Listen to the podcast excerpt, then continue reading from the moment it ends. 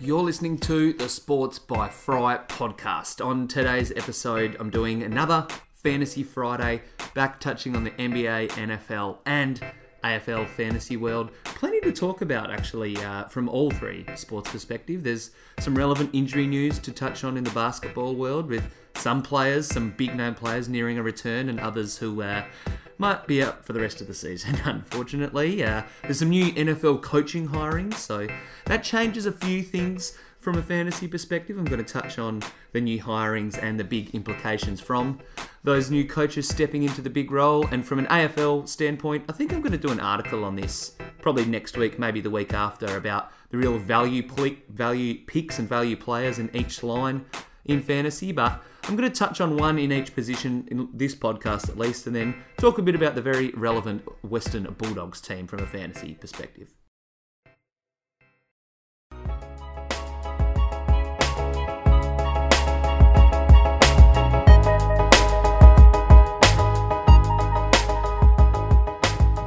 G'day, Sports by Fry fans. Thank you for tuning in to another episode of the Sports by Fry podcast. Hope you're having a great Friday. Looking forward to the weekend. I'm back covering everything from a fantasy perspective, like I said at the lead off. There is a lot that I'm going to dig through. I don't think this episode will be as long as uh, last week's one, where I had a couple of articles to bounce off. But if you haven't read them yet, make sure you check out sportsbyfry.com. I am working on my MVP NBA rankings. Uh, 3.0 ladder edition that'll be out later today as well. So make sure you visit the website for more of those pieces. But let's dive into today's podcast, starting with some NBA basketball talk. So the big trending topics in the NBA world at the moment are is the injury status of a few big name players. From a positive standpoint, we saw that not only Victor Oladipo, but Kyrie Irving, yes, uh, since last recorded, it looks like Kyrie Irving is going to be making a return to the court. Along with Victor Oladipo, the Indiana star has announced that he's planning to make his return on January the 29th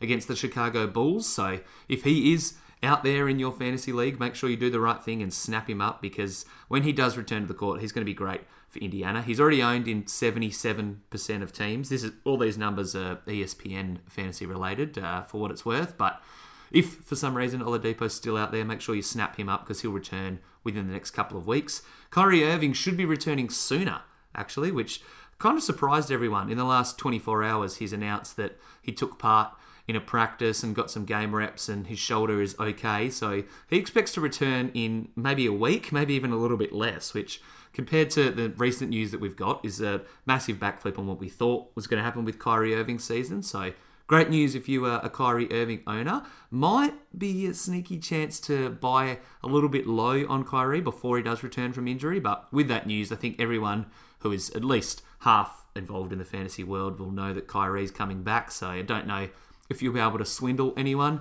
One other big name player who hasn't returned yet, but was a true game time decision against Portland today and should be nearing a return in the near future is Karl Anthony Towns. Missing his 12th straight game today and going off uh, ESPN Cat is still a top 10 rated centre in a lot of categories and obviously puts up stupid numbers from a fantasy perspective. Whether you like him as an actual basketballer or not remains to be seen, but that's all right. If you are a Karl Anthony Towns owner, then you can uh, happily know that he'll be returning sooner rather than later as well.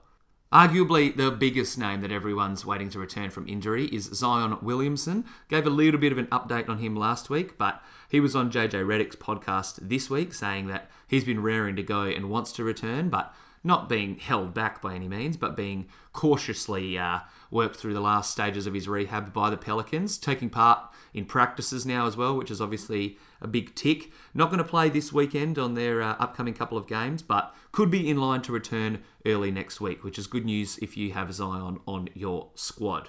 One dude who won't be returning anytime soon, though, unfortunately, is Blake Griffin. We've known that Griffin has had trouble with injuries for years, actually, for the majority, if not all, of his NBA career. So it's a bit sad to uh, announce that uh, Griffin's undergone more knee surgery on his left knee and is going to be out for an extended period of time. He played just 18 games so far this year and didn't really look himself. He was shooting just around 35%, and it's a big blow for the Pistons, who are now kind of stuck in a very weird spot. Obviously, you'd love to have Blake Griffin out there, but with Blake and Andre Drummond, they're kind of keeping Detroit from the real bottom end of the lottery. whenever they're playing. So if they aren't on the line, and even if they are in the lineup, there's not a lot on the rest of the Pistons roster to push them into the playoff race. So they're kind of stuck in no man's land right now. But maybe this injury to Blake will help some guys uh, get a little bit more experience and create a bit more opportunity. If that is the case, then hopefully we can see the Pistons become relevant again. All right, let's look at some waiver wire moves. Sticking with the Blake Griffin topic, one dude who I think you could add at the moment is Sekou Doumbouya. I probably got that wrong, but uh, I'll say it with confidence. Sekou Doumbouya was a lottery pick for Detroit last draft and plays a similar position to Blake, a bit of a small forward, power forward combo. So with Blake Griffin out, obviously injury creates opportunity, and Doumbouya is the one who seems like he's going to benefit from that opportunity right away. He, in the last couple of games, has been seeing a heavy minutes workload, and he could be one of those fantasy dudes who comes out and averages one block, one steal, and one three per game, which is pretty not rare, but is definitely uh, worth worth adding on your roster if they can contribute in that perspective. Expect him to be very inconsistent though, because he is a rookie. He's only played what twenty or thirty games in his career.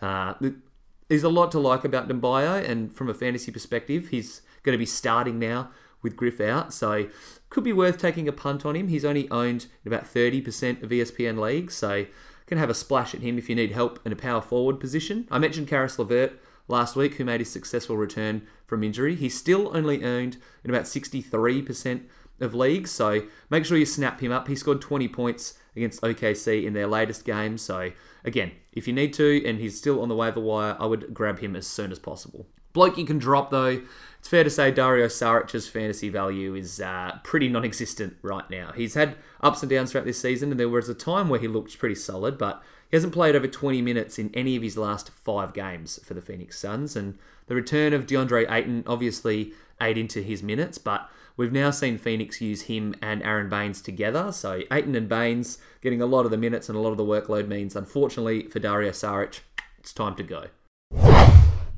Switching it up to some NFL stuff now, and like I said, I want to talk about the new coaching hirings and what it really means from a fantasy perspective. Some of the teams and some of the coaching hirings we're going to have to wait and see a little bit, but here are just a couple of observations I made from the uh, four hirings to date that have been filled. Starting with the first one, we saw Ron Rivera land in Washington. I think this is maybe not from a fantasy perspective going to be great, but it'll be very, very good for Washington Washington's franchise having a professional like Ron Rivera in the building. It's going to do them wonders, I reckon. From a fantasy perspective, I think the main intrigue here is in their running back position and probably looking at Derrius Guice, who's missed a lot of time through injury, but there's no reason why Guice couldn't be, maybe he'll probably still categorize as a sleeper, but there's no reason why he couldn't be a big factor in fantasy next year, especially if he can stay healthy.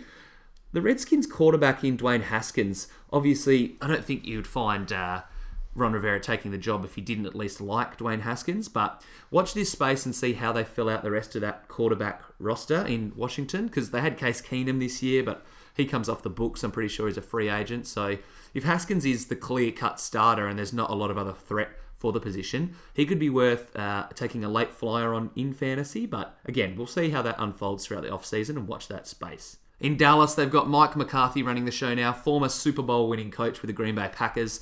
Great for their offense, I think. I really like the McCarthy hiring, and I think Dallas will hopefully, uh, for Cowboys fans' sake, be uh, this will be the year that they start to really jump. Uh, what's the word I'm looking for? Find pl- consistency in the playoffs and really not just become one of the numbers. They actually make a threat to take out a Super Bowl. So, again, good for their offense. I'd still take a couple of other running backs over Ezekiel Elliott, but he looks poised to once again be a top handful um, of selections. He won't go outside the top five in most drafts, in my opinion. Dak, again, will be highly rated because of the success that he had last season. That's kind of why I jumped on him uh, in my last draft, actually, because I thought he would have this big jump, but he could make another leap again.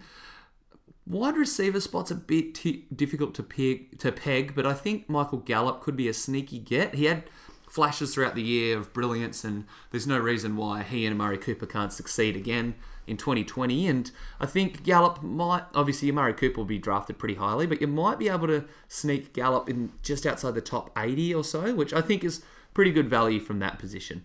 All right, next one Matt Rhule landing in Carolina. This is going to be a very interesting hire to watch, especially uh, as a Panthers fan. But I think that it doesn't make a hell of a lot of change because Matt Rhule has shown in the past that it takes a while for players and teams to buy into his system. He was famously at went to Temple where he turned a one or two win team into a 10 or 11 win team after two seasons. Did exactly the same thing at Baylor, and while he's got a lot of toys and a lot of uh, tools to play with in Carolina, I expect them to be a little bit messy in a sense before they can find a bit of uh, consistency. But Rhule's should still be good in Carolina. I don't think it boosts Christian McCaffrey too much, but then again, I don't think Christian McCaffrey can do much more than what he did in 2019. But he'll again be deserving of a top two, top three pick.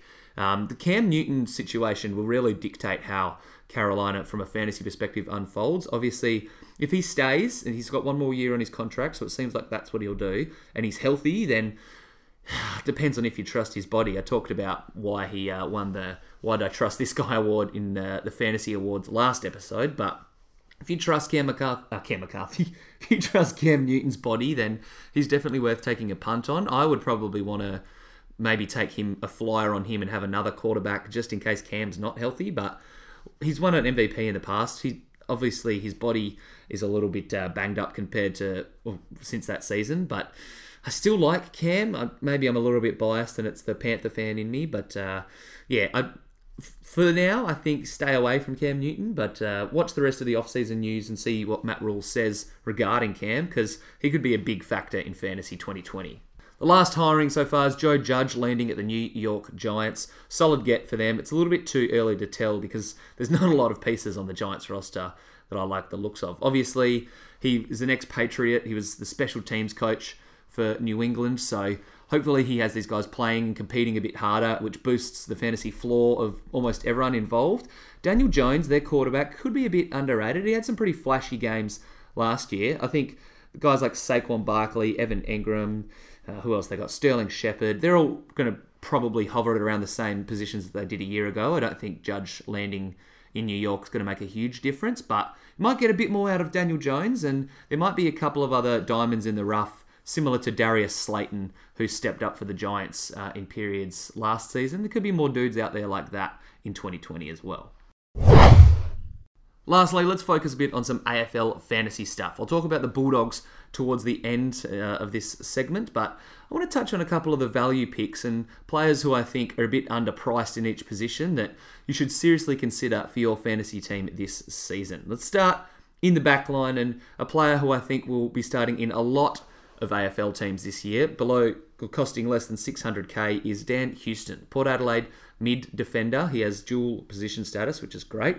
Only averaged 80 last season, but Houston was a huge factor towards the last part of the season. In his final five games, he let me reel off these scores. It's pretty impressive. He had 104, 123, 103, 97 and 89. And that came when he was playing a bit more midfield and pushing up the ground as a bit more of an attacking halfback and wing type. So we can see Houston adopt that same role for Port Adelaide this season, then that's going to do his fantasy ceiling and even fantasy floor wonders.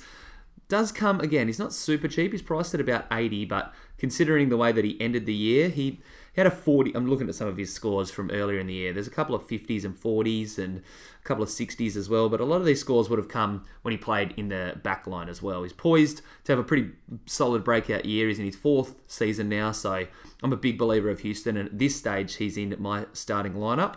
Turning my attention to the midfield, one player who I'm going to cover in the deck of Dream Team uh, as it unfolds throughout the next couple of weeks and months on the Dream Team talk site is Callan Ward. Did his ACL last year for the Giants pretty tragically, but Callan Ward still has fantasy value in my opinion. Does depend a little bit on how the Giants make up their midfield and where Lachie Whitfield lands. There's plenty of talent, obviously, uh, in their lineup. So if there's room for Callan Ward and he can slot into an inside midfield type of role, then I'm a big believer of what he can do. His last few seasons, before obviously injuring his ACL in 2019, he's played all 22 games. 2014 was the last time he failed to play 22 games. In all of those seasons, the last four, he's gone an average of nearly 97, 93 and a half, 96, and 100 flat. So if he can average somewhere around the 90s, then I still think that there's uh, merit in starting with Callan Ward. He's priced at 539 or at an average of 72. So he could go 15 to 20 points over that quite easily. And I like the looks of him. It's a bit tricky, and I do wonder how many midfields he'll be able to fit in. But Callan Ward certainly has fantasy value this upcoming season. Sam Jacobs is someone who I talked about on last week's episode, and again, he is my pick for the fantasy value in the ruck department. Priced under 70, he did technically average over 80 in the five games he played for Adelaide, but obviously he lands at the Giants now as their go to ruck. Again, like I said last week, watch this space and see if they plan to deploy him with Shane Mumford, because that could eat into some of his potential scoring, but. I don't think that they'll be doing that for the entire season. And to reap the benefits of Sam Jacobs' 2020 season, it might be wise to start with him in one of your ruck slots. Finally, the last bloke, I'm going serious value in this one. I'm talking about Jacob Townsend from the Bombers. He's listed as a forward and predominantly for Richmond, that's where he played his footy, so he hasn't really got a great fantasy pedigree from the past.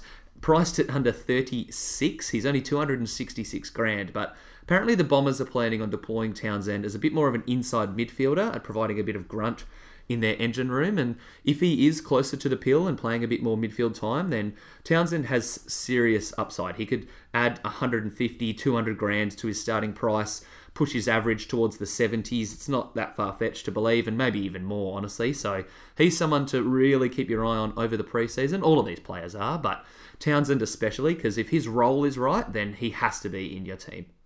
Rightio, the last thing I want to talk about on the Fantasy Friday is the Western Bulldogs from a fantasy perspective. The trade has just released their podcast on the Bulldogs, which you can listen to about some of their big key players. But I want to talk about mainly the Bulldogs midfield because there's a lot of teams, the Giants included, Collingwood were like this a little bit in the past decade, who have multiple players that are superstar fantasy caliber types, and you almost want to pick as many as you can. So I'm going to try and power rank the Bulldogs midfielders in order of how I would pick them. And obviously, you can't really go past Macrae and Dunkley at the top, but splitting them is pretty tricky. There's only 30k difference between the two, and neither of them come cheap, but both of them, at least in the first half of last fantasy season, didn't really perform at the best of their ability. And for that reason, one could argue that they still have 5 to 10 points growth in them, which is crazy to say considering uh, Macrae averaged 115 and Dunkley averaged 110, but or 111 rather, but it is true. At this stage, I think I still just have more faith in Macrae. Dunkley seems like he's in danger of swinging forward at any given point, but obviously the Bulldogs excelled with him in the middle of the ground last year, so I'd be surprised if that's not where he started again in 2020.